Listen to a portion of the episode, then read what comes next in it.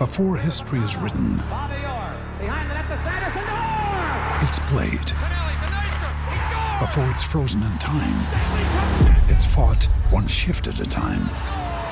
Before it's etched in silver, it's carved in ice. What happens next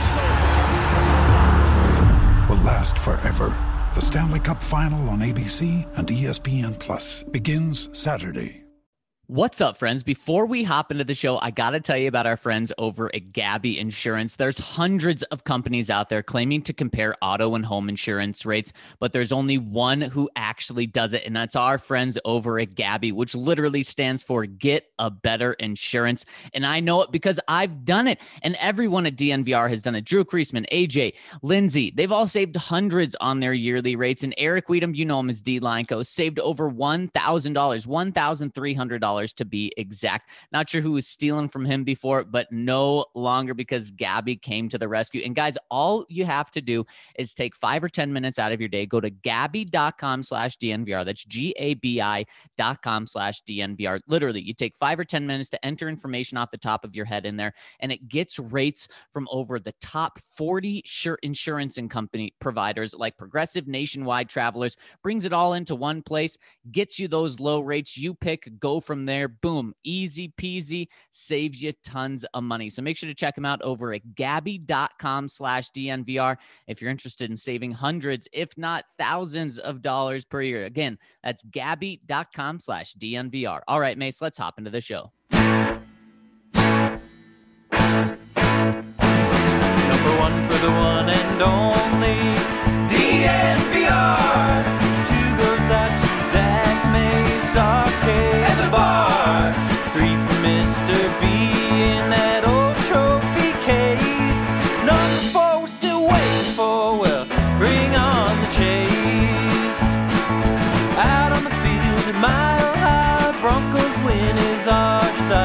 Couple with Breck, Brew and a friend bleed orange and blue to the bitter end. Come and join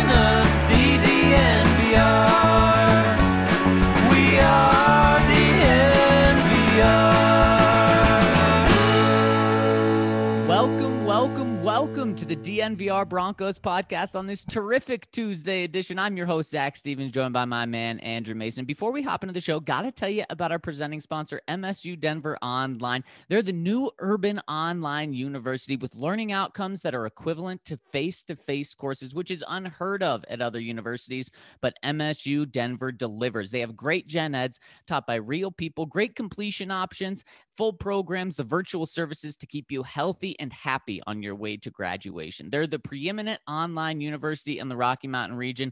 And whether you're on campus or online, it doesn't matter to them. It's all the same over there because their students do just as well as online courses as they do in person, which means you can get the same degree while continuing to live your life. So make sure to check them out over at MSU Denver Online. My boy, Mace, what's shaking?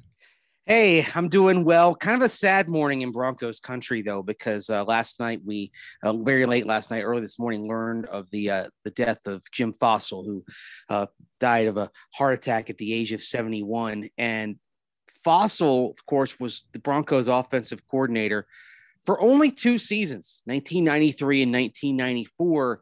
But his arrival was very significant in Broncos history because it represented a huge turning point for John Elway. The first 10 years of John Elway's career, of course, you knew he was a great quarterback. You knew he had the comebacks. Uh, the El the Elway magic was there in crunch time, but the offenses run under then head coach Dan Reeves were quite pedestrian, right? And then Fossil comes in and turns John Elway loose in the 11th year of his career. He had the highest completion percentage that he'd ever had, uh, and that would stand for his career 63.2. Led the league in passing yardage, had 25 t- touchdown passes against 10 picks. Uh, 25 was literally three touchdowns more than Elway had ever thrown for a season. And what Fassel did really, it just got Elway started for his late career renaissance. Mike Shanahan then, of course, came in in 1995 and built on that. But Jim Fassel got the ball rolling in a big way for John Elway to really cement his his legend, and uh, that's a huge contribution uh, to the Broncos and, and Broncos country. And uh, Fassel was a great offensive mind, a lot of success pretty much everywhere he went. As head coach, took the Giants to a Super Bowl. But around here, he's going to be remembered for finally uh, being the coach and the offensive mind that allowed John Elway to be John Elway.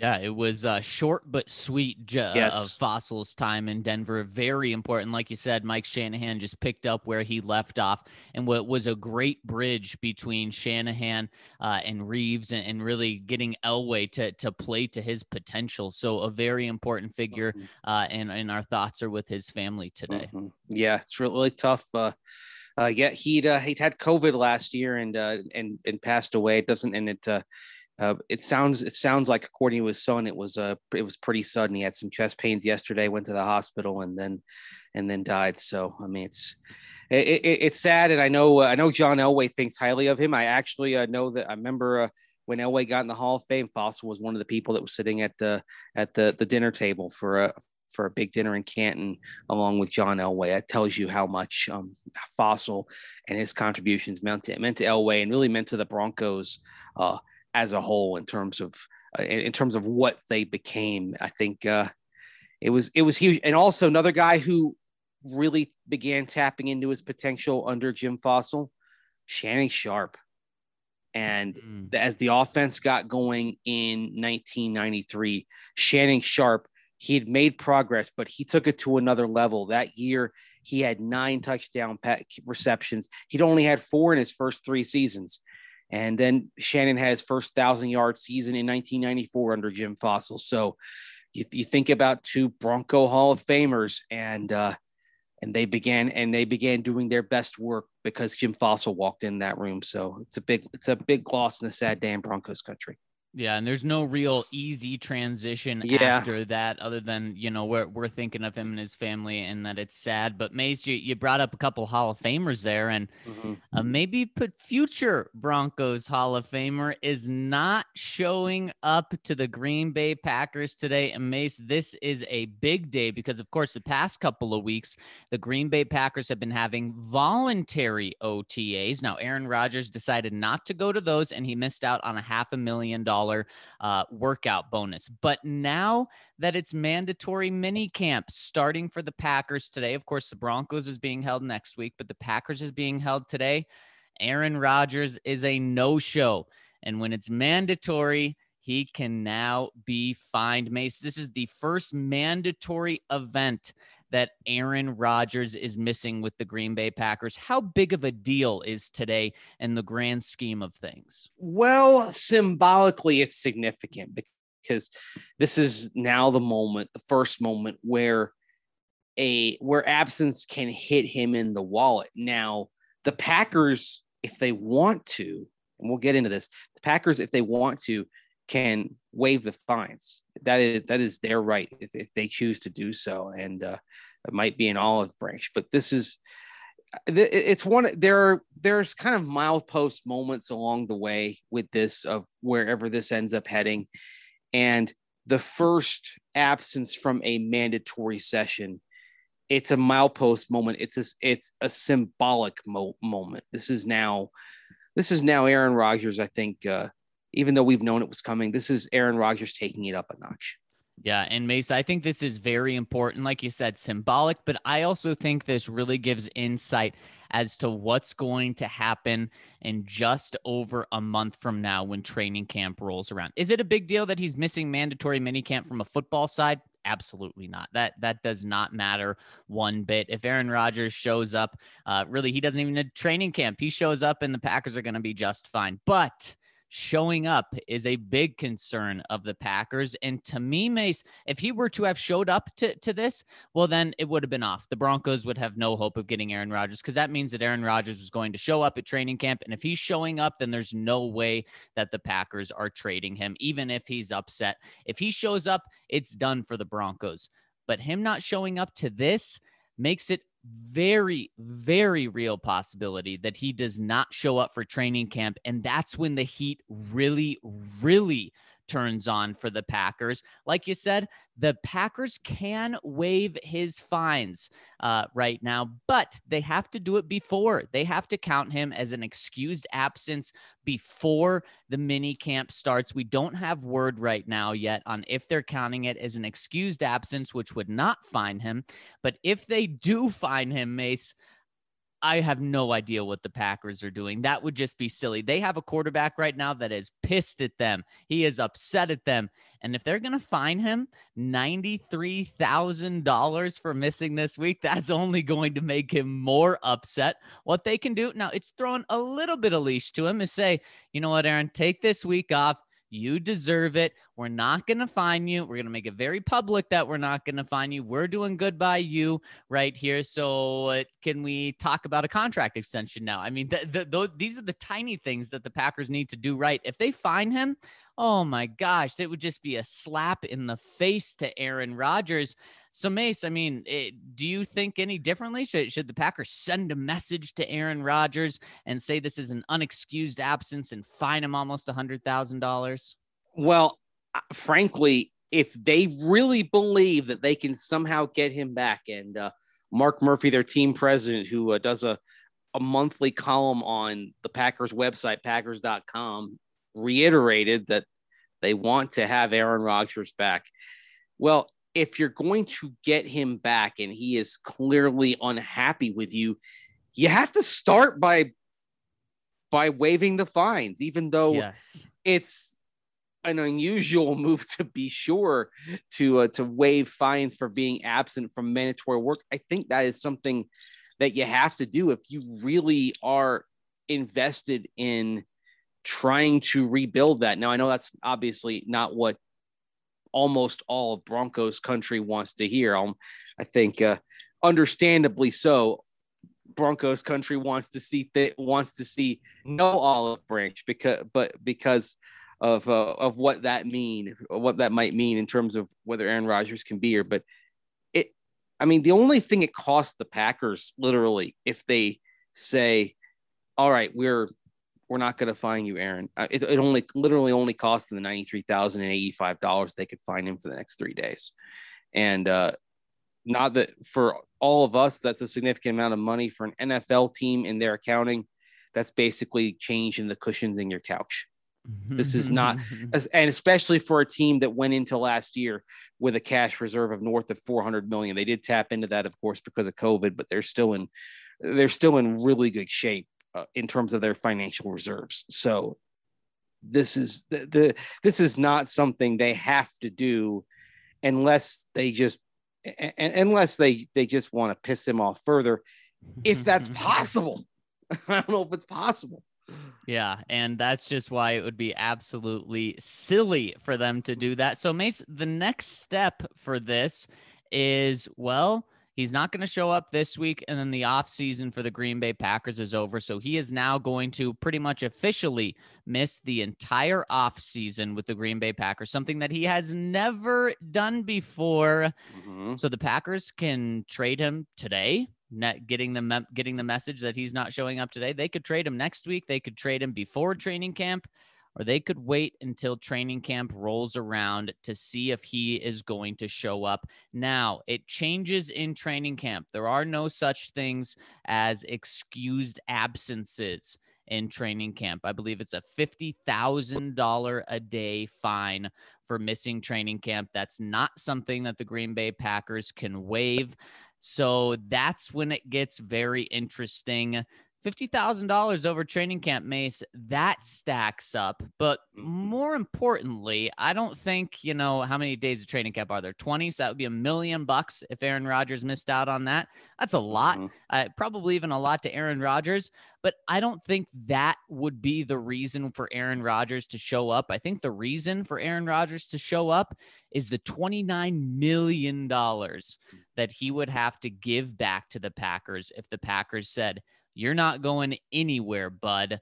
You if you want to if you want to stop playing for us, well you can retire. And that's the money that Aaron Rodgers would have to give back. And that's a lot different than being fined. Giving back 29 million dollars is a much bigger deal to Aaron Rodgers than it is to the Packers, and that's where this standoff. If it gets to that point, Mace, holy cow, it is a very ugly situation, Mhm. but one that right now we can see it going to. Yeah, and uh, it's a question of then who blinks first. Um, uh, the the twenty nine point eight million comes in like if he just says if he retires and he's he's not coming back. That uh, just kind of you start at you start adding up the fifty thousand dollars a day in, in fines though, and and I mean pretty qu- twenty like you said twenty days at camp you're at a million dollars and that Mhm. and and that and that that fine schedule i believe continues after training camp so Yep. It can it continues to it continues to accumulate over time. Um i do i do think that the packers would play hardball at that point if uh, that they may waive the fines now but they may go ahead and start playing hardball at some point in, in training camp on the fines and see if that uh, if if that compels them to co- to come in because even though I think that's just going to make him dig in further. The other thing is the twenty nine point eight million dollars of that he'd have to pay back. Obviously, that's a significant amount, and obviously he wouldn't want to pay that back. But you are talking about somebody whose career earnings are well north of two hundred million dollars. Obviously, yeah, the tax man cuts into that, but don't forget he's also got plenty of outside income. Uh, state, I mean, State Farm is pay, is paying him a boatload of money. He could he could probably pay that fine, uh, pay or pay that pay back that twenty nine point eight million dollars out of what he's made from State Farm alone over the years.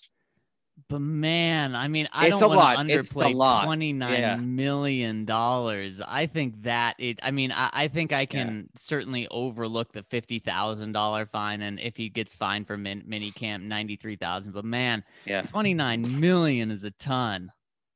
It's a ton. I mean, look, there, there's no doubt that it, it's going to hurt. But if he's, but this is again, this is somebody who, uh, somebody who hasn't had contact with his family for several years. I mean, he, Well, when Aaron. Rodgers, when Aaron Rodgers digs in, it's when, when he when he digs in, it's it's usually forever.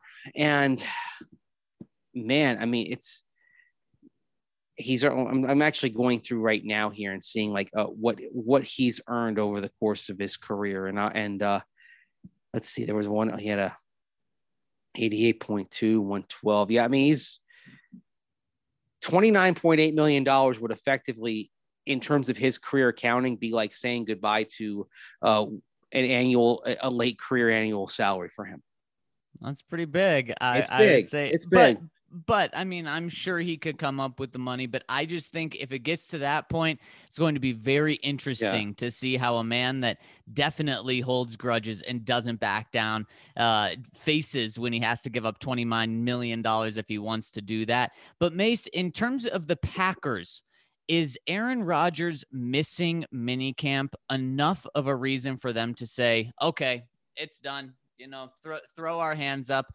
This thing is over. Let's trade him before training camp. Uh, I mean, do, do you think that's the way that they're going to view this? only if they've hit a point of acceptance or they do so in the next few weeks and that doesn't appear to be on the imminent horizon if they were to hit the point of acceptance to say he's never coming back then you you you would go ahead and make the deal the other reason why you do that is if you accept that he's not coming back and then a deal that you make might be predicated on the alternatives you if you accept that he's not going to play for you but you look at your team and say, man, Jordan Love, he's not ready. He's not ready. He's not ready to play for us right now. And actually, if he were ready to play, what do you think that what do you think the Packers would do? You think they would have already traded him? You think they'd just say, fine, stay away? They wouldn't be saying things like, we want Aaron Rodgers back. Yeah, certainly not. And and so ev- kind of focusing on what they uh, on on the meaning of what they say. The meaning of what they say is that Jordan Love isn't ready and isn't close to ready. So yeah, I mean, why that- yeah. and, and everything speak to Right. that.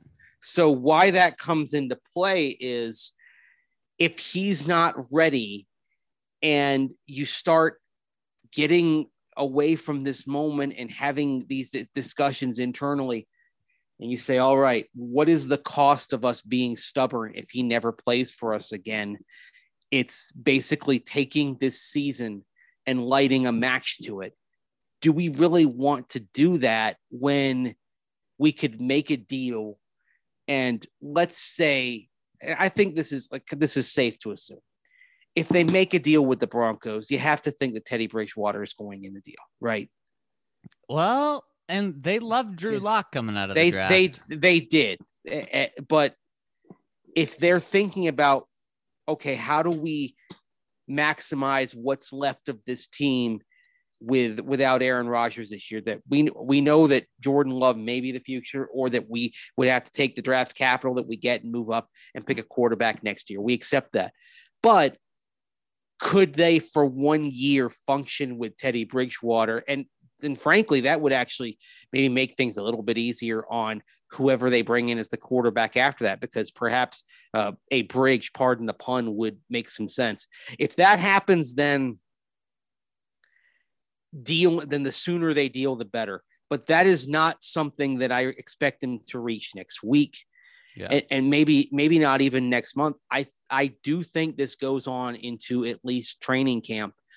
Now, would it surprise me if a deal happened around August 8th, August 10th, August 15th? Not at all at this point. Yeah. But it, it would actually it would actually not surprise me if there's a deal in August. It would surprise me if there's a deal coming out of, of this mini camp. I think they'll for now they'll dig their heels in more. Honestly, I, it would surprise me if there's a deal made anytime before the start of training camp. I think that they're going to want to see Aaron sit out for a week or 10 mm-hmm. days or a month into training camp, not just mini camp, Mace. I mean, come on. We we all could have told you guys that Aaron Rodgers was going to miss this mandatory mini camp. And you know what? It wasn't going to be a surprise and it wasn't going to be that big of a deal.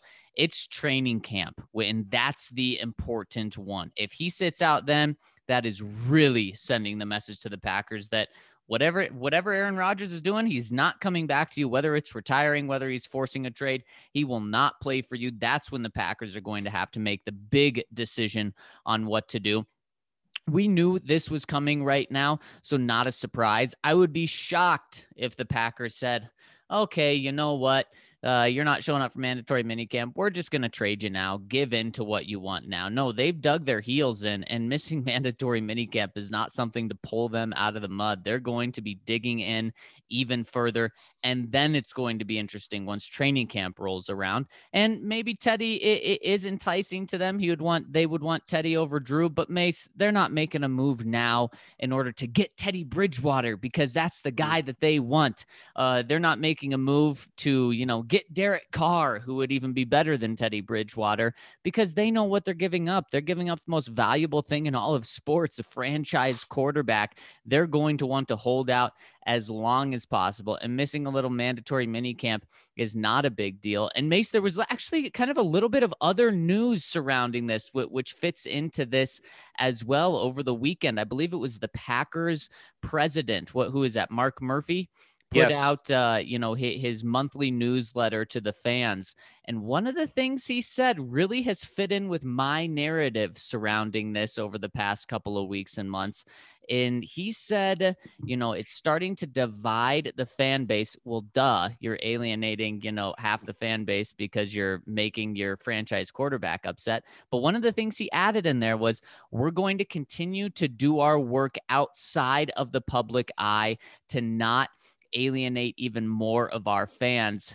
And Mace, to me, that just is a message to Aaron Rodgers of if you want a trade, come out and publicly say it. That would be going against directly what the president just said. Now, Aaron Rodgers would certainly be alienating fans if he did that. But if you want out and you want out before training camp, that's how this changes the timeline in my mind. If he wants out before camp, come out and go against what the president of your team just said.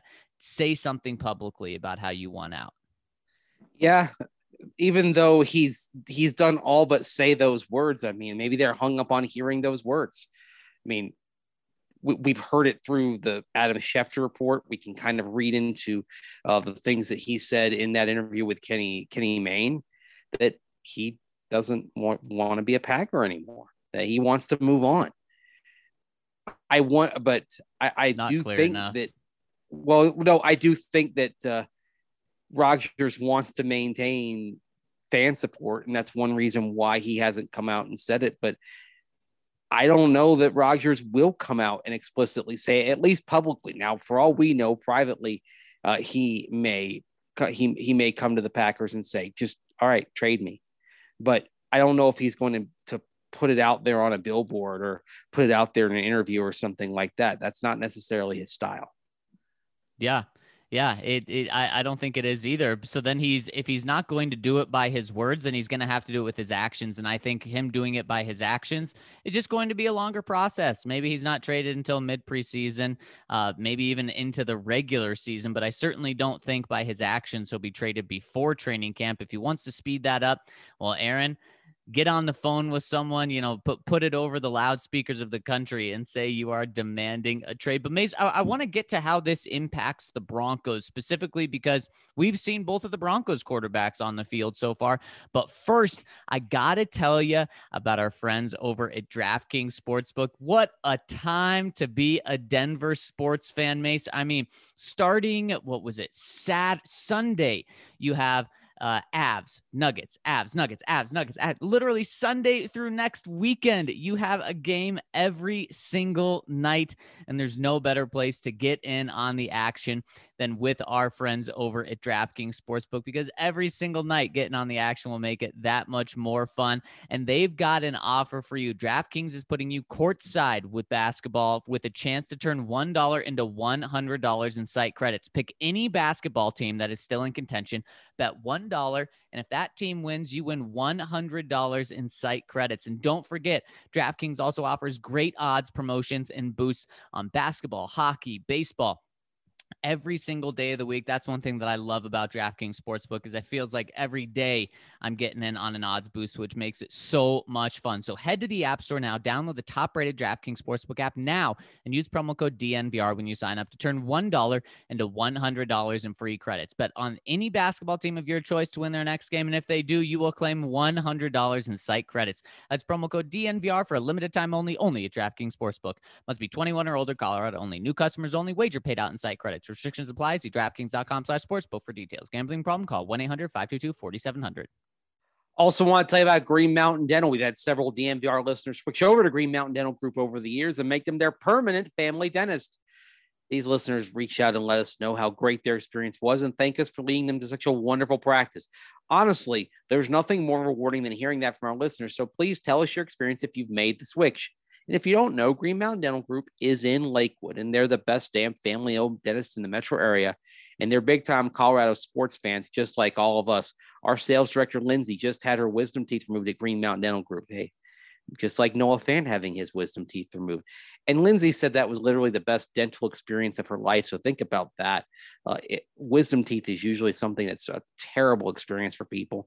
And she said it was the best experience she's had in terms of being with a dentist. After her surgery, the dentist personally called and checked up a few days later. That's something they do at Green Mountain Dental Group. You're not just a patient while you're in that dentist chair, you're a patient all the time. They're going to follow up and see how you're doing. And guess what? If you schedule a cleaning, x ray, and exam, you're going to receive a free Sonicare toothbrush. I know I've, I've espoused the benefits of the Sonicare toothbrush. It will promote good brushing habits. You're gonna your mouth is going to thank you for the work of the Sonicare toothbrush. You should brush two minutes every time you get out that toothbrush and do your thing. And the Sonicare toothbrush will help you do that. You just listen for the beeps, 30 seconds, beep, and then go to another quadrant of your mouth, 30 seconds, beep, another quadrant, and on and on for two minutes. So you make sure you take care of every part of your mouth with that toothbrush. Just listen to the beep and you'll know what to do. So if you go to Green Mountain Dental, tag us and them and show Green Mountain Dental how this community can support our biggest supporters. Green Mountain Dental, it's only 50 minutes from downtown Denver in Lakewood. And they always want you to know that the first step to good health is by taking care of your mouth. And there's no better place to do it in Denver or in the Denver area, I should say, than Green Mountain Dental. And Mace, one thing that makes Green Mountain Dental such a, a, great dentist practice is they're part of our family. They hang, hang out at the DNVR bar. They hang out and get member beers with us. And that's just one of the perks of hanging out and rolling with us and being part of our family over at DNVR is the member beer. When you're at the bar catching a game this week, you get a 22 ounce beer for the size, for the price of a 16 ounce beer. Just tell them about that you're a member and ask for the member beer when you get that Breck brew. Some other benefits is you get to read all of our coverage, not just Broncos, but Avs, Nuggets, Rockies, Buffs, Rams, Colorado Exos, everything that we have. You get all of our coverage. If you sign up for the annual membership, which is a great deal, you get a free t shirt of your choice from our locker, and that pretty much pays for half of it right there. Plus, you get all of our coverage for the next year. You get access to our golf league, which we're just kicking off. You get so many benefits, including a chance to hop on this show and be part of the red zone and other things we do. Also, extra raffle tickets at all the watch parties. And guys, when you're at the watch parties, make sure to get in on the raffle tickets because there are so we pick so many winners. It's absolutely insane and so much fun. So make sure to get in over at thednvr.com and join our family. All right, Mace. I want to get your take on how this should impact the Broncos specifically with Aaron Rodgers not showing up today, officially becoming a holdout with the Packers. I have to ask the silly question. Have you seen enough from Teddy or Drew so far to say, okay, maybe the Broncos should obviously still be interested in Aaron Rodgers, but should they be not willing to give up as much because, you know, they have confidence in Teddy and or Drew. Not even close. Yeah, I, I, told you it was a. Uh, sorry, uh... I'm I'm sorry for those I know who who have who are still hoping uh, for Drew Lock to, to to do better, but they're asking him to do things in terms of going through his progressions that he's not doing very well right now. It they're asking him to do things that aren't instinctive. And maybe you have to let Drew be Drew. But then the problem is if you let Drew be Drew, then there's, there's going to be an unacceptable level of of mis- of giveaways. And that's why that's why they're doing this because you can't you what he is right now, what he has been, it's not sustainable for him having NFL success. And actually, what we've seen from Drew Lock to this point in his career, Zach, is that when they have kind of put him under constraints like late last year when they focused on getting him outside the pocket and narrowing the field of vision. And then what Rich Scangarello did back in 2019, he's been better when they put the clamps on. So, what does that tell you? Well, should the Broncos put clamps on Drew right now? I mean, it seems like that's what they're trying to do. It, or, well, or yeah. maybe they're not trying to do it, but Drew is putting clamps on himself then. Well, the thing is, they're trying to get him to go through his progressions and see the whole field because, mm-hmm. and then and then take what's there. Be it because they know that if for success with Drew Lock, they've got to narrow the field of the field of vision a little bit and get and and get him to where when you roll, hey, rolling out is great, but if you roll right, the problem is you're effectively cutting off at least 40% of the field. And so you watch what they've been doing, and we're not seeing him get outside the pocket. We're seeing just straight drop, trying to see the whole field and then go from there. They're trying to get him to do things that he has struggled to do. And, unfor- and, and unfortunately, these things are for Drew, these things are essential to success for a quarterback in today's NFL. Without that, there's a you're putting a really low ceiling on what he can be over the course of a season. He's got to take that next step, and so far we're seeing him struggle to do it. It doesn't it doesn't look natural to him, Zach. That's the thing. He it, it looks very mechanical, and it looks like you you can kind of see the hesitancy coming from when he's kind of trying to think and process and go through the progressions rather than just rearing back and throw. Uh, but you know, you, you could only re- you can rear back and throw in college and do the first read stuff, but if you do that in the NFL, they're going to get you eventually. Yeah, they they will. So obviously, Mace, you don't believe anything Drew has done in these past three weeks changes the Broncos' look on a potential Aaron Rodgers trade. What what about Teddy? We talked about mm-hmm. how he may be a piece in the trade. I mean, I've been impressed with what I've seen from Teddy. Is there any way that maybe Teddy could be worth more in a trade to the Packers than, you know, just kind of a backup throw in? Uh no. I mean, if I could take Drew Lock, Drew Lock's arm strength and give it to Teddy Bridgewater, or take Teddy's uh, placement and anticipatory passing and his ability to, to to read defenses quicker and go and go through his progressions and transfer that to to Drew Drew if I could if I could you know if I could do any of those things I'd have a great quarterback. I have a quarterback I could win the Super Bowl with. Yeah. I think but you can't do that. This it doesn't work that way. It's too it, these two they are pieces of a jigsaw puzzle Zach. And you know how the, the pieces basically they fit together because one fills the gap of the other, right? Yep. That's Teddy and Drew. If you put them together, you have some you have something complete. But right now they're both the pieces of the jigsaw puzzle that need each other in order to be that complete package because neither one of them is all that in a bag of chips on their own.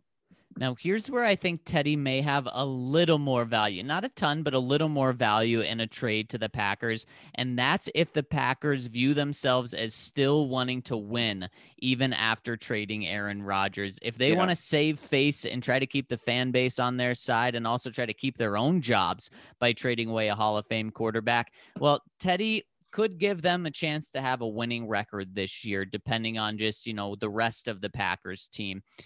But here's where that gets knocked down is Derek Carr would give them a better chance than Teddy Bridgewater. There's other quarterbacks that they could trade for that would give them a better ch- chance than Teddy Bridgewater, but if other teams are just focused on giving picks and, and, not quarterbacks, then that's where the Broncos may be able to leverage Teddy instead of giving up Teddy in a second. Maybe you're just giving up Teddy uh, and obviously like three first round picks and a Bradley Chubb, Courtland Sutton type of player to go along with that. But maybe you save a second round pick because of that, and not necessarily because of what we've seen at training ca- or, or OTAs, because the Packers probably aren't paying much attention to that, especially when it comes to Teddy Bridgewater, but just how they would view him. So maybe you do get a little more value there, but no, Mace, I have not seen enough from Drew Lock or Teddy Bridgewater to say, take me out of the Aaron Rodgers sweepstakes.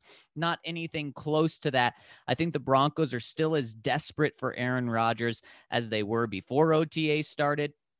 I think they're going to be just as desperate and interested in Aaron Rodgers by the time training camp rolls around, by the time August rolls around. If this thing still hasn't got done by the time the season rolls around, it would be foolish for the Broncos to take themselves out of that, even if they are off to a hot start. Because I, I remember that experiment we did with Romy where we went through the schedule and we found out that maybe the Broncos will have a similar record uh, with or without Aaron Rodgers for the first couple of games. But then after the first, you know, know, third of the season is when it really changes, depending on if you have Aaron Rodgers or not. So don't get fooled by that, uh, and and and close your eyes to a trade for Aaron Rodgers. But Mace, everything I've heard is the Broncos will not be doing that. They want Aaron Rodgers. Not a surprise. Yeah, and I've heard that as well. I mean, if if I were uh, if if I were putting it in terms that echo through Bronco history, I would say Aaron Rodgers is Plan A. Oh, A yes. for Aaron. and then what's plan and B? plan B. Well, it's too bad that well, it's too bad that Drew Lock doesn't include the letter B because I would say plan B is Teddy slash Drew. And it's it it's still very open for either of them to seize the job. If if if Drew's struggles now can become success in August, then yeah, he could seize it, but I do think he, he's going to have to beat out Teddy. And this is not going to be a case where I think the tie goes to the incumbent or the tie goes to the younger quarterback. Remember, it's not it's not like Teddy Bridgewater's all that old. He's what 28. Yep. So yeah, he's 28. Fact, Drew's Mace. 24. Yeah. You want Go a ahead. fun fact Yeah. about uh, I- ages? I of Teddy love- and Drew. I love fun facts. Teddy and Drew have the same birthday. Yes, they do, and that's something. They were born. uh, four, they were born four years apart, right? Yep, exactly, exactly. Yeah, Yeah. Drew turns 25 this year. Teddy turns 29. Yeah. The point being is that even though Drew is a third year guy and Teddy is an eighth year guy, um, Bridgewater is still young enough to where they may believe that there that there is potential for him to get a bit better, and that's why if uh, it's not necessarily going to be a, a tie goes to the runner, tie goes to the incumbent type of thing. That being said, from what we've seen through three practices of, of them moving about, some each each getting first getting time with the ones, each getting time with the twos, each going against the first team defense, each going against sec- second team defense. I don't think this is. I think right now, Teddy's ahead. Oh yeah. If if they if they are if they were kind of handicapping it right now, I think Teddy would be ahead. Now, publicly, they're they're they're going to say the things about um, you know how it the competition doesn't really start until eleven on eleven and training camp and all that, but you definitely but everybody comes in th- comes out of OTAs and into the summer with kind of a perception of where they expect things to go. I I suspect that if you gave the truth serum to people in that building, that they would expect Teddy to, to be the guy uh, who is in front right now. I in agree. front going to camp. I agree. I, I, completely agree with you, Mace. And uh, this is something that is going to be very interesting dynamic come training camp because I don't think Aaron Rodgers is going to be traded before training camp. So we're going to be watching this battle of Drew versus Teddy. And then we're also going to have our eyes on a potential Aaron Rodgers trade. And Mace, to wrap this up, my final question to you is, and I'm going to explain how I view this first to see if you agree with me or not. I think if Aaron Rodgers shows up to anything, it's over. He he is conceded. Yes. If if he's in their building, okay. And I was going to ask, do you see that differently, or is there a chance he, that he shows up uh, and then gets traded somehow? Uh I think if he shows up, it's over at least for this year. Right. I think right. I think the Peter King idea of he of a compromise where he plays a year, and then they tell him we're trading you after this year. I think there's some merit to that if he did come back. Mm-hmm. Yeah, and and I think so too. And and the re- that that would actually be outside of keeping Aaron Rodgers for his entire career. That would be the dream scenario for the Packers because what did we say? If the Packers were going to trade, actually, we really talked about this about the the Texans with Deshaun Watson. If they were going to trade Deshaun, it made sense to trade before the draft instead of after the draft because before the draft they know exactly what picks they're getting in return instead of trading a quarterback and then allowing that quarterback to tank the picks. And so it makes it so where you're picking late Yeah. 20s every year with him.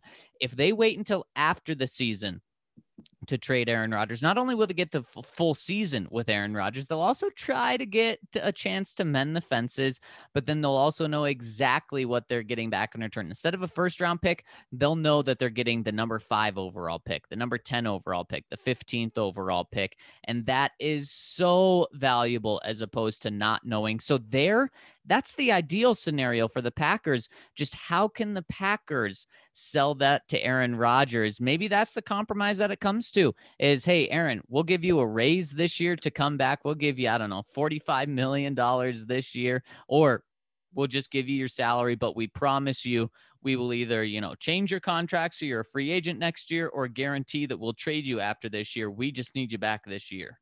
Yeah. That would be something. Now the question is if they did that, would it be something that became public knowledge? Right. That's the interesting thing.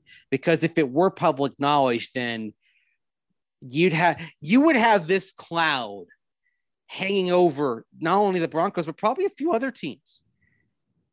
I'd say probably about and, and the other thing is if it if it goes like this and it does get to the next off season, you do run the risk of having more suitors involved and that would hurt the Broncos.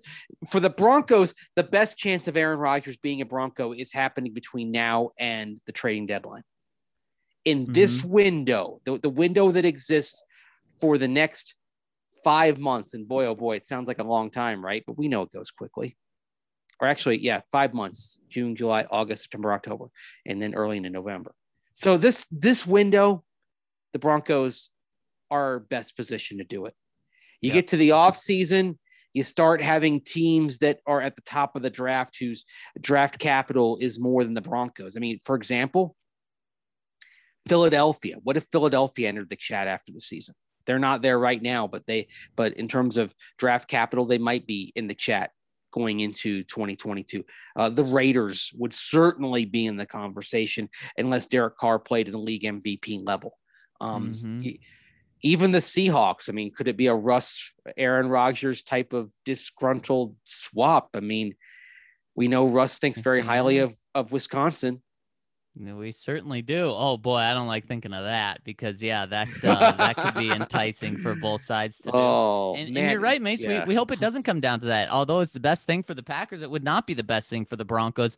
I am still convinced from everything that I know behind the scenes and just thinking of it realistically as well that if Aaron Rodgers is traded before the trade deadline, so meaning he's traded this year, that it's 99% that he's going to be traded to the Broncos. That does decrease, like you're saying, Mace, if it goes into next year. And obviously, the Broncos don't want it to go into next year. They want Aaron Rodgers in the building as soon as possible. They want an extra year with Aaron Rodgers, of course. They they want to be giving up uh next year's 29th overall pick in the draft, not potentially, you know, a top 10, top 15 pick if they don't have Aaron Rodgers. So for the Broncos, they want this thing to happen now.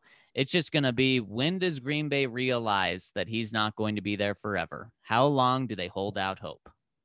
Yeah, how long do they do it? And that's, oh, man, I think the hope's going to continue through through this week, through this month, into July. The hope, I think, starts to fade when the when reality sets in. Reality sets in when you're there every day. That begins at training camp. Is it possible that it goes into the regular season? Absolutely. And you know what? This is something that David Dunn, Aaron Rodgers' agent, has been through before. He went through with Carson Palmer a decade ago, and the result was a, a deal right at the deadline that sent Carson Palmer to the then Oakland Raiders. Right. That shows you how far they're willing to take it. And while that isn't ideal, I do think that if it extended into the regular season and it went to the deadline, that the Broncos would would make a deal even at the deadline. Oh yeah, I think so too. I mean, we we talk about a guy who right now we're talking about maybe four, five years left that he can play. Worst case, three, you think?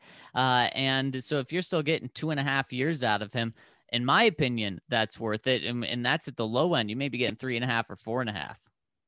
Yeah, I think that's I think that's very much in play. Good conversation as always, Zach. And uh, also want to tell you about some good beef. Dare I say, damn good beef? Because we brought you damn good beer here at DNVR. And now that damn good beef is right here at the DNVR bar. We're talking about the blue collar Wagyu beef from our friends over at Hassell Cattle Company. That's right. We could not resist putting this beef in the bar. You can come on down and build your own delicious Hassell Cattle Company Wagyu beef burger. You can add all the toppings you want and enjoy the watch parties with the finest beef, but I think you'll find that you're going to want to go minimalist on the toppings. Slice of slice of onion, slice of tomato, maybe some lettuce, a little drizzle of ketchup and mustard I think that's enough because you don't want to do anything dilute that great beef flavor from the blue collar wagyu beef at Hassell Cattle Company. And there, there's something more going on with Hassell Cattle Company right now. They are offering you, the DNVR listener, a buy three, get one free deal on their flank steaks. These delicious steaks are lean and very flavorful. They should be thinly sliced against the grain when carving. An ideal choice if you're looking to marinate. They're perfect for carne asada. These steaks are super affordable, $9.99. And now you can buy three and get one free. So use the code DNVR flank at checkout to get this buy three, get one free deal. That's DNVRFLANK.com or D not dot com, DNVRFLANK at checkout for your buy three, get one free. Of course, Hassell Cattle Company is the best source for farm to table Wagyu beef in the country. They're a fourth generation cattle farm in Texas and they ship all over the USA straight to your door. They call their beef the blue collar Wagyu because it's the best damn Wagyu that every man or woman can afford. Hassell offers Wagyu smoked sausage, New York strip, beef bacon, Franks with no fillers, two jerky flavors, original and sweet and spicy and they've been honored the world, the country and the world over for the quality of their beef. So head on over to hassellcattlecompany.com, H A S S E L L, cattlecompany.com. Use that magical code DNVR10 for 10% off your order. DNVR10 for 10% off and get that order $200 and you get free shipping. You've got room in your freezer. Get some beef. And then if you say, Oh, I've got nothing to eat, that's wrong. You will have something to eat. You've got some blue collar wagyu from Hassell Cattle Company, H A S S E L L, cattlecompany.com.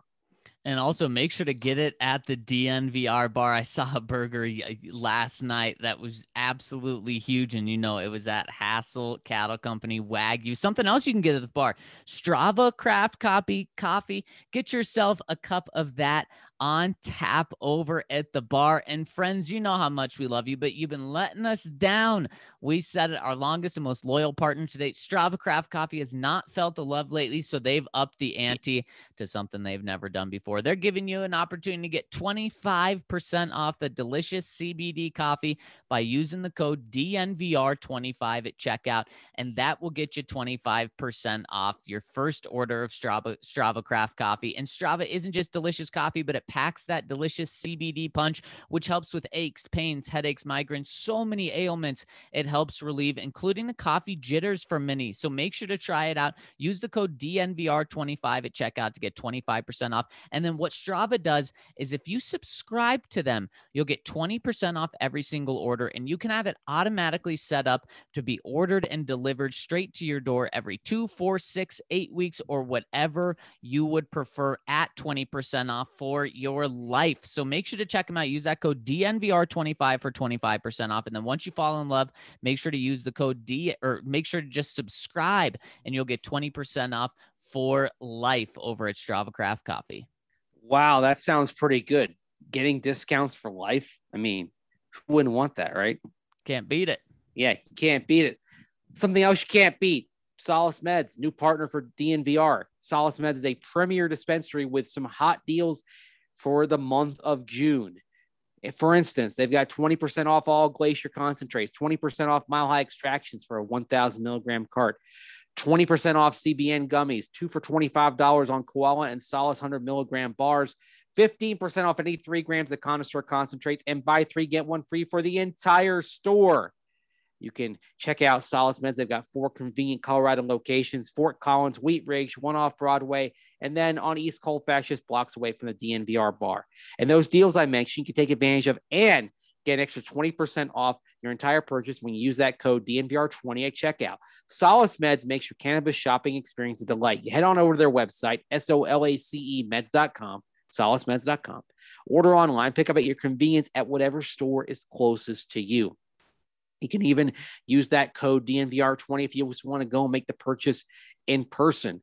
Uh, get the best customer service available and 20% off. So remember, whether you go to solacemeds.com, S O L A C E meds.com, or go to one of Solace Meds' four locations and initiate your order. Remember that magical code DNVR20 to get 20% off your entire purchase at Solace Meds.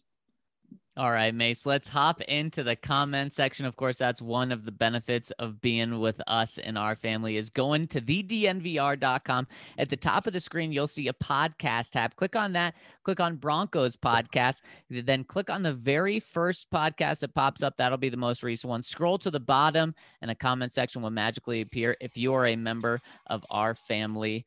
Sorry, I had something crazy going off. And if you're a member of our family, you can leave comments for us. So make sure to do that. And Mace, let's jump into the ones that have done it for today's podcast. First one coming in for you.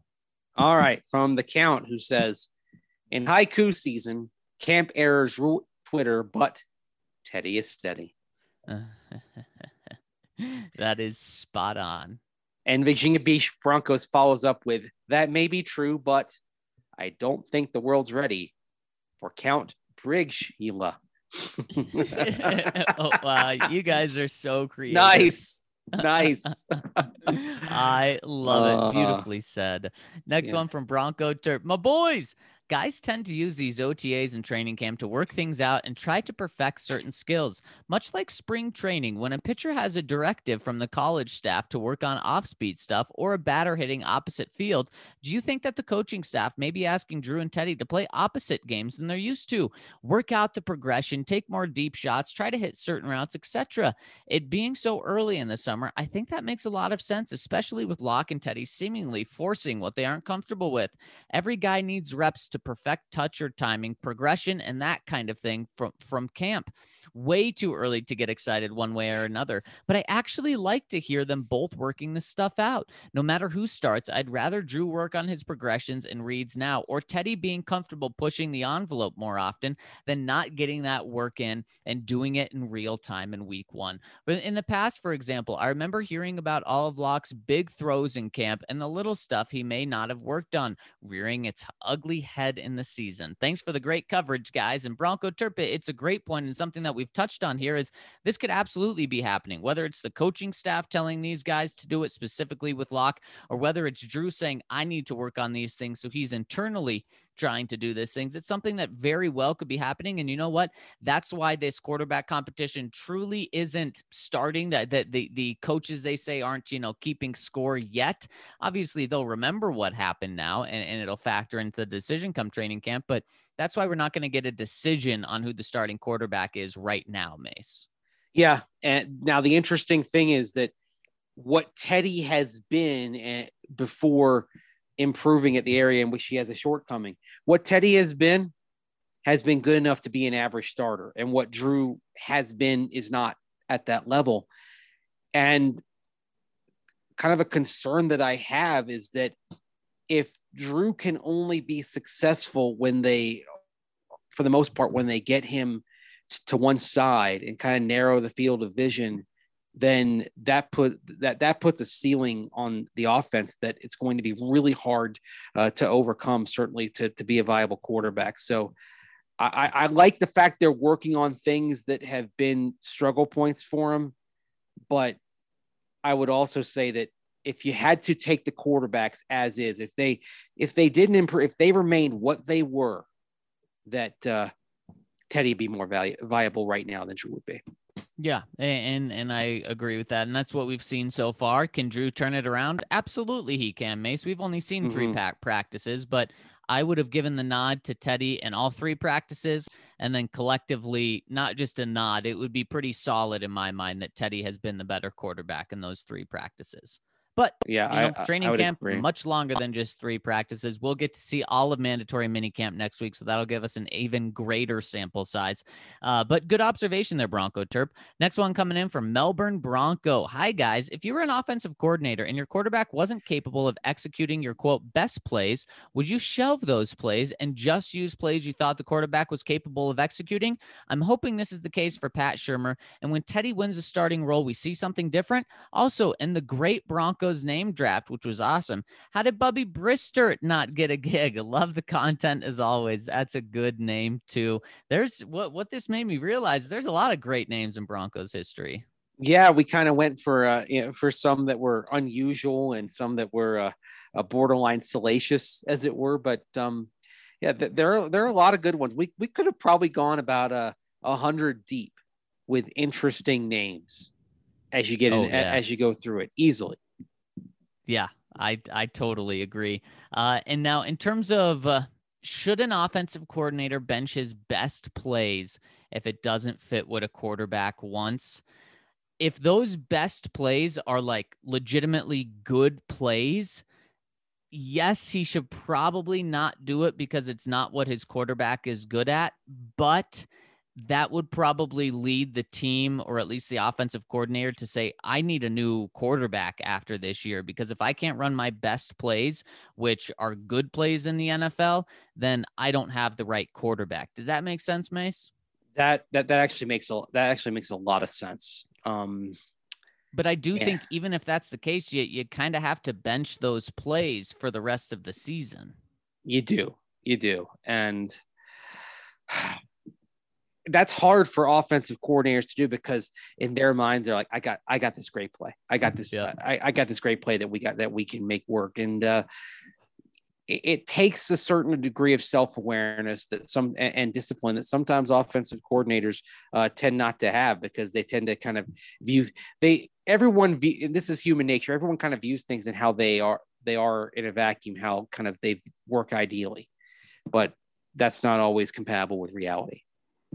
Yeah, exactly. It certainly isn't. Next one coming in from our friend Dan Burke. Hey guys, Mace, you mentioned Tyree Cleveland looking good out there yesterday. Can you elaborate on what he's doing out there that's been impressive? Yeah, I mean, he, he's generating separation, showing uh, running running very good routes, very crisp, very precise. I think he's frankly learned from watching Tim Patrick and Jerry Jeudy a little bit in that regard, and he does a nice job reaching out to get the ball. Like that's this is not a guy who alligator arms it. This is a guy who will go up in traffic and if necessary, reach out, snag the pass. I like seeing that kind of instinct from a young receiver. He looks the part. Um, he he really does. He looks the part. He looks comfortable out there. He looks like he's know what he's doing. He's got the size and he's catching the ball. I mean, Mace, you, you could have told me he was a, a day two pick, and I would have believed it from from the way he looks yeah, very, very impressive so far. I, and I would say, sir, maybe it's a little early to say this, but I think he he'll make Tim Patrick expendable potentially long yeah, term. Potentially. He goes on and says, also, I saw an article from Mike Klis the other day, and he mentioned that Seth Williams is impressing the coaches and personnel staff. So between him and Cleveland, it seems like the Broncos won't be struggling to find a succession plan for Tim Patrick. Sutton, too, I guess. But I agree with Zac that the Broncos aren't going to let Sutton go. Well, kind of exactly what Mace just said. Mm-hmm. Yeah. And I think uh, if you're looking at the receivers right now, it's going to be Jeudy, Sutton, uh, KJ Hamler, Tim Patrick. Tyrie Cleveland, Seth Williams, and then Diontae Spencer stays as the returner. That's going to be your group of seven. Mace, what could you get for Tim Patrick if you trade him in the next two months? Uh, pr- probably, uh, probably a fourth round pick. Okay. I was going to say, I think you, you have to do it if you can get a day two pick, just because of if you, if you can get a day two pick, why would you just let him walk for nothing next year? So that's something when if an mm. opportunity, let's say a receiver goes down somewhere and a team gets desperate and offers you day day uh, or uh, round three or round two, man, that would be hard to pass up, knowing that Tim Patrick's probably not in your future plans, and that just speaks volumes to who Tim is. Yeah, and uh, it also wouldn't surprise me at all if if there is an Aaron Rodgers deal, if and it'd be tough for Tim, but it wouldn't surprise me if he was part of a package going back to Green Bay. yeah, they get Rodgers. exactly. Yeah, because he's a valuable piece. He's a valuable piece, but he's also a, a piece that is probably pretty expendable just because of the quality you've got coming up and the quality you have at the top of the depth chart. Right. Exactly. And I like, and I say this as someone who really loves loved the season Tim Patrick had last year. Mm-hmm. Oh, absolutely. I yeah. think everyone did. Yeah. Without a doubt, so, Mace. Yep. Mike 1809. Hey, fellas. Mace, what's a top Steve Atwater memory for you? I was able to get an awesome price on a signed helmet from Steve and can't wait for it to arrive. Well, That's it's awesome. fun. Yeah, that is a that, that is great, by the way. Um, oh, obvious. The obvious one is the hit on Christian Okoye. I remember watching that on Monday Night Football uh, back when I was 14 years old in 1990. But getting the having the privilege of working with Steve on a daily radio show for two years and being able to call him a, a friend. Um, my memories are about Steve the person. Steve it Steve's with all respect to everybody I know, Steve Steve might be the best guy that I know. Like just he an amazing human being. Warm, generous, friendly.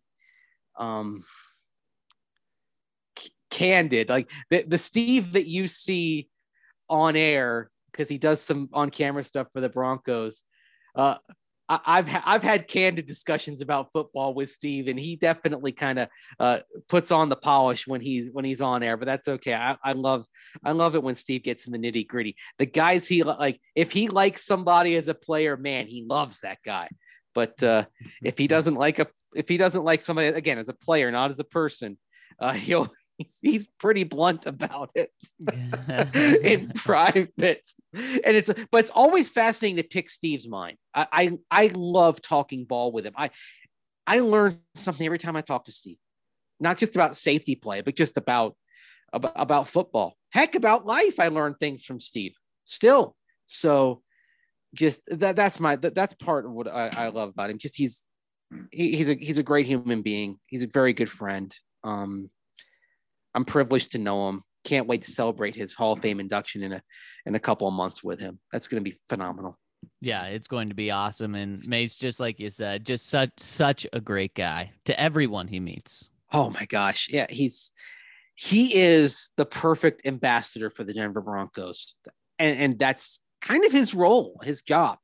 He is a he is a franchise ambassador, and he's going to be an amazing ambassador for the Pro Football Hall of Fame. Frankly, I think he may kind of uh, handle the role that uh, the late Floyd Little handled over the last decade as a Hall of Famer, just being someone who was a a joyful and passionate domestic and even global ambassador for the Hall of Fame and football in general.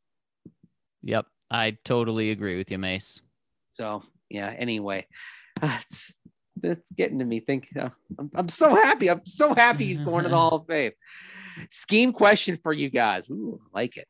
I like the idea of shifting to a dime based package, but I'm now thinking about how we'll stop the run.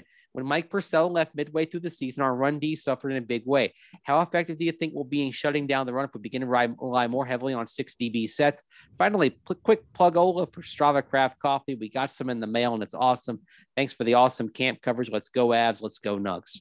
Love to hear that, Mike 1809. Thanks for using that code DNVR25 over at Strava Craft Coffee. And there you go, Mike, with the endorsement for it. And I think it's a uh, it's a it's a great question about the run defense. They are good. The that front seven, and certainly shouldn't even be calling it a front seven if there's going to be five or six defensive backs. That front, those front guys are going to have to be stout. You're going to have to rely on Dre'Mont Jones, Shelby Harris, Mike Purcell, Von Miller and Bradley Chubb, and then whatever linebackers on the field to really hold their own uh, in the run game. Now, a good thing is Kyle Fuller can tackle, Ron Darby can tackle, Bryce Callahan can tackle, Patrick Surtain can tackle, and of course your safeties can tackle.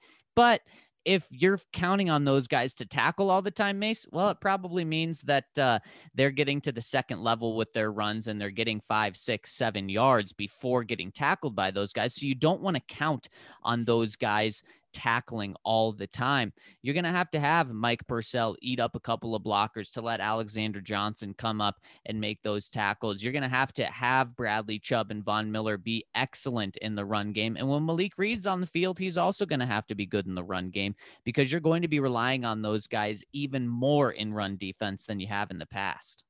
Right. And this is where Pat Surtain, his willingness to tackle uh, as a corner comes into play because the defensive backs are going to have to pick up the slack if they if they go to a, a dime dime package. And so the other the other thing is who's your linebacker? Like, who's your linebacker? Is it Alexander Johnson? Is it Josey Jewell? Uh, which one is going to be best positioned in this dime alignment and can clean things up when an if an opponent looks and says, "Hey, I'm just going to take a drop the middle against yeah. this against this dime package."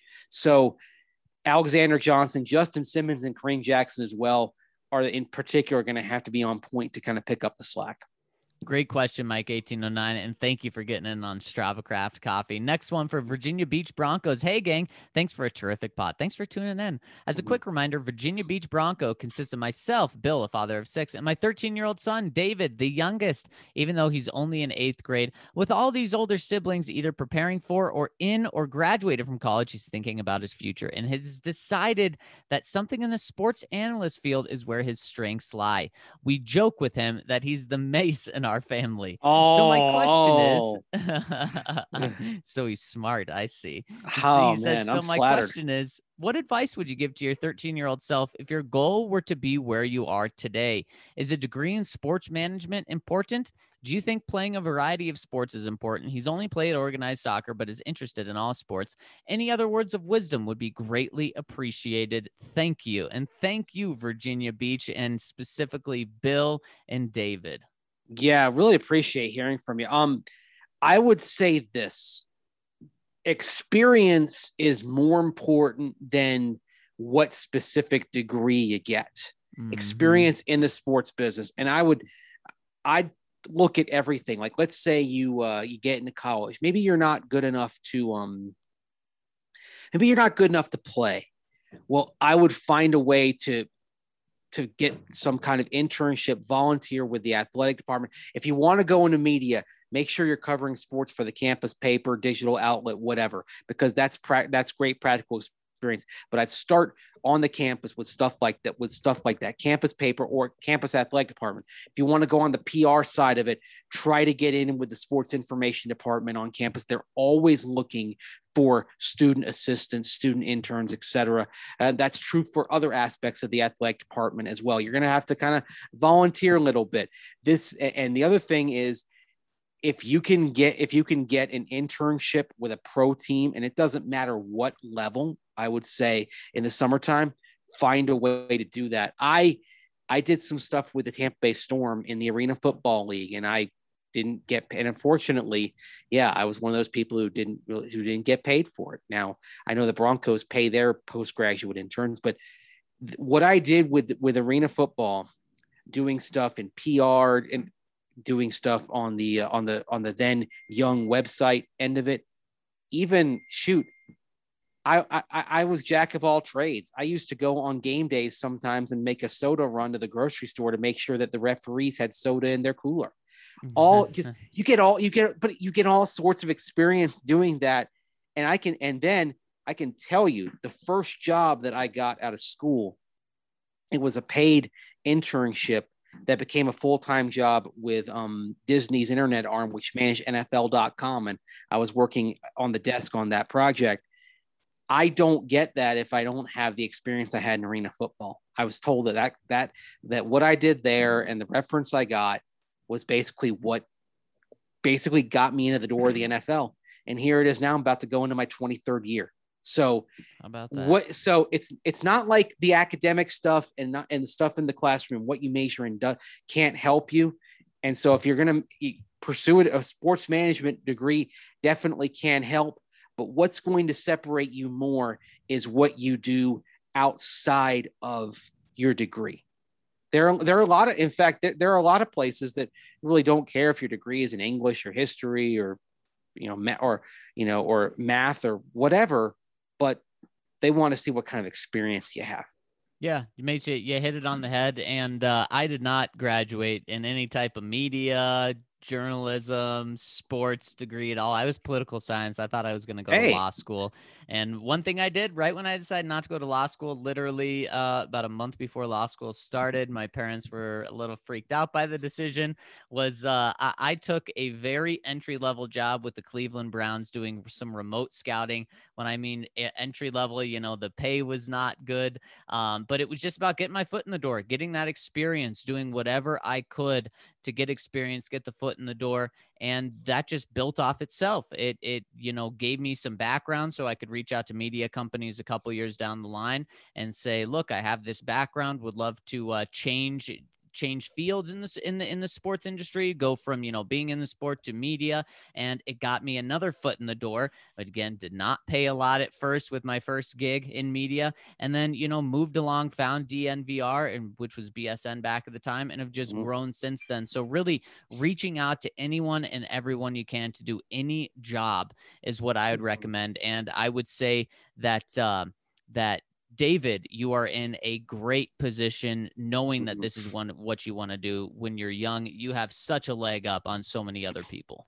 Yeah, and the other thing eh, that is terrific that you, you figured that out. The other thing I would say is don't be willing to or, or be willing to move in order to kind of to, to, to get a foothold. You might have to hopscotch the country. I mean, uh, sometimes you can get it in the market you grew up in and you're lucky, but I mean, I my my years after USF in I lived in Seattle, Bristol, Connecticut, or just outside of Bristol because I transferred over to ESPN home office, Fort Lauderdale, and then Denver. I, I lived four places in four years after school before I really kind of settled in. Don't don't hesitate about doing that as well because sometimes that's the best the best way to to to move up is to be willing to move around.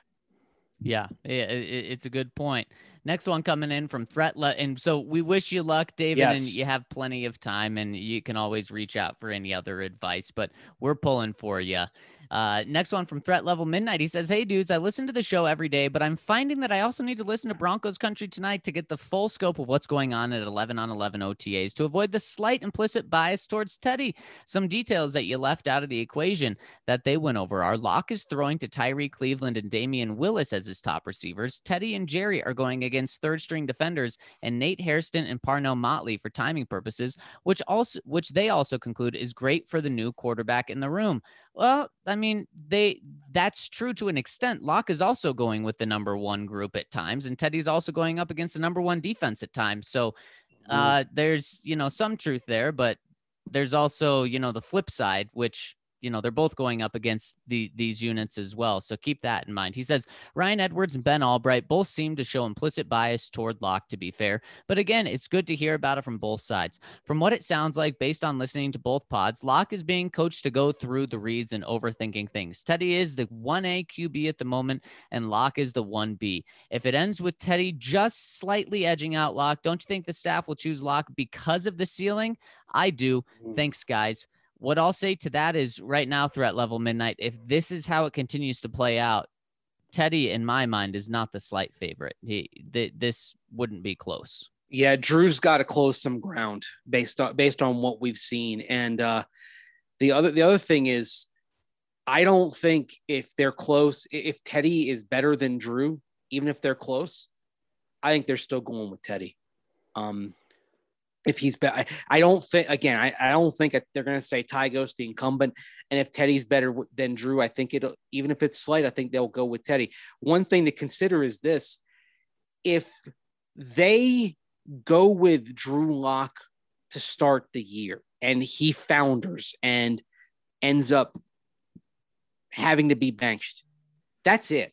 That that's an it for Drew. Teddy comes in, plays out the season, you move on if you start with Teddy and you end up having to to put Drew Lock in, that that's a better shot for Drew Lock to kind of get to to revive his career.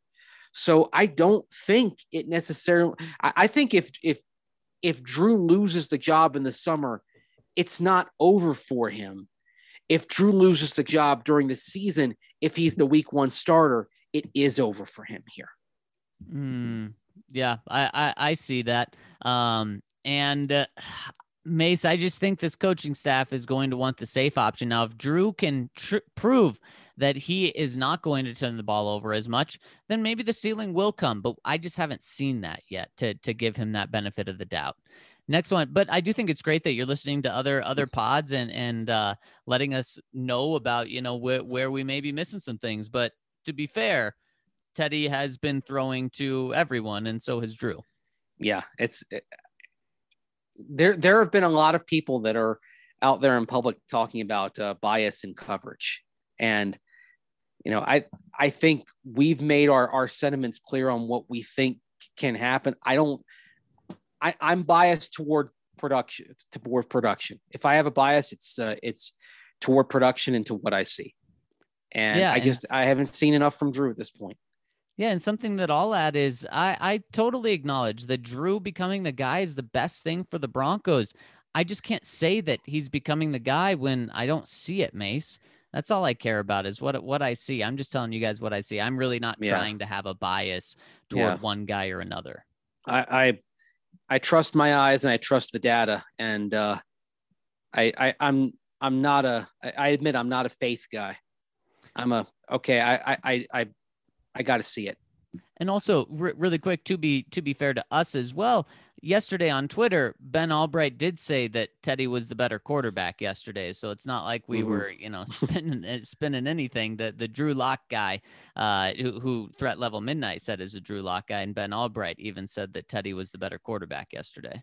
Yeah, and the other thing I think also is, I know there are people that are saying, "Oh, well, some there was someone on Twitter that said that I didn't point out when Teddy made mistakes, and I'm like, and I'm like, no, that's not true.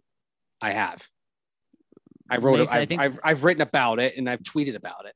Yeah, I think we both tweeted yesterday yeah. when Teddy threw his pick. So right, I mean, just trying to give you the best coverage. Exactly. I think uh, I, I, part of it is the era we're in as a society.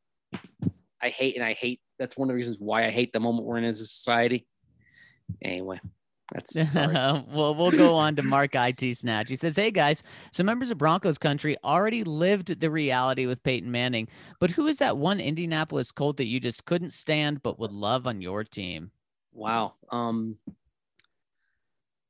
this is always hard because I realize I, I realize that I there are very few players that I really can't stand Yeah. in this exercise. Um, I'm gonna go with uh I'm gonna go with a, an easy one for me, and it's a cop out. But I'm gonna go with Philip Rivers. You know, Ah! Last year, and a guy when he's not on your team, he drives you nuts. But man, would you love to have him on your team?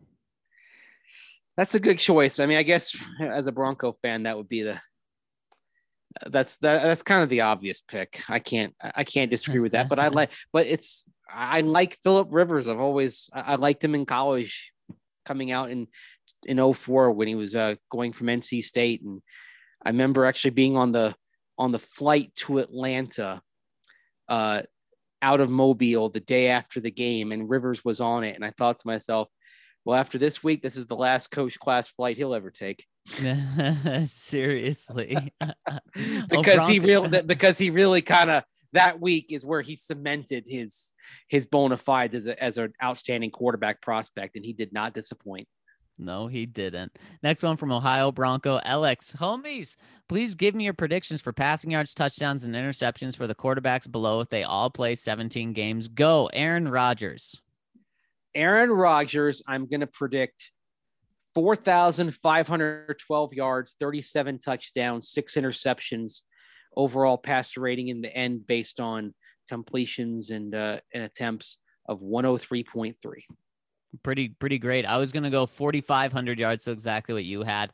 Uh, you know, 69% completion, uh, 39 touchdowns, and uh, eight interceptions. Drew Lock. Drew Lock, I've got him with 3,878 yards, 25 touchdowns, 14 picks, completion percentage of just under 61, uh, and a rating of 85.8.